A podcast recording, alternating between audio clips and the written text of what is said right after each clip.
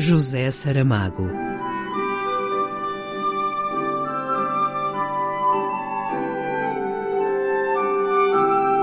A caminho do centenário.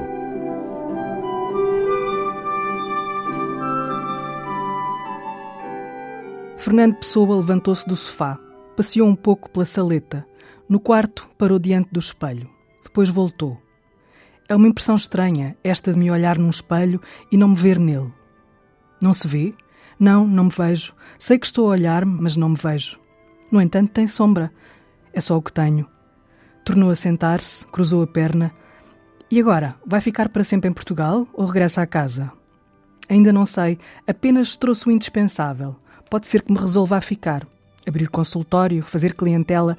Também pode acontecer que regresse ao Brasil, não sei. Por enquanto, estou aqui e feitas todas as contas, creio que vim por você ter morrido.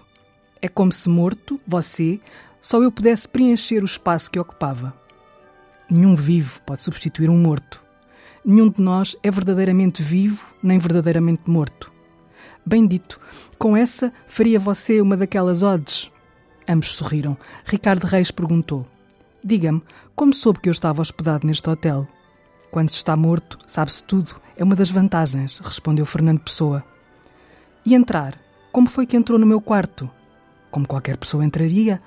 Não veio pelos ares, não atravessou as paredes. Que ideia absurda, meu caro. Isso só acontece nos livros de fantasmas. Os mortos servem-se dos caminhos dos vivos. Aliás, nem há outros. Vim por aí fora, desde os prazeres, como qualquer mortal. Subi a escada, abri aquela porta, sentei-me neste sofá à sua espera.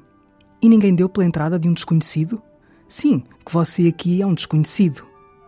Essa é outra vantagem de estar morto. Ninguém nos vê, querendo nós. Mas eu vejo-o assim. Porque eu quero que me veja, e além disso, refletirmos bem quem é você. A pergunta era obviamente retórica, não esperava resposta, e Ricardo Reis, que não a deu, também não a ouviu. Houve um silêncio arrastado, espesso. Ouviu-se, como em outro mundo, o relógio do patamar, Duas horas. Fernando Pessoa levantou-se. Vou-me chegando. Já? Bem, não julgo que tenha horas marcadas, sou livre, é verdade. A minha avó está lá, mas deixou de me maçar. Fica um pouco mais, está a fazer-se tarde, você precisa descansar. Quando volta? Quer que eu volte? Gostaria muito. Podíamos conversar, restaurar a nossa amizade. Não se esqueça de que, passados 16 anos, sou novo na Terra. Mas olhe que só vamos poder estar juntos oito meses, depois acabou-se, não terei mais tempo. Vistos do primeiro dia, oito meses são uma vida. Quando puder, aparecerei. Não quero marcar um dia, hora, local, tudo menos isso. Então, até breve, Fernando, gostei de o ver. E eu assim, Ricardo, não sei se posso desejar-lhe um feliz ano novo. Desejo, desejo, não me fará mal nenhum. Tudo são palavras, como sabe. Feliz ano novo, Fernando. Feliz ano novo, Ricardo.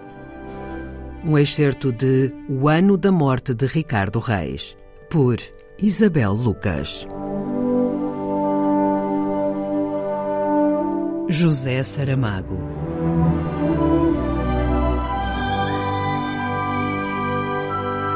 A caminho do centenário.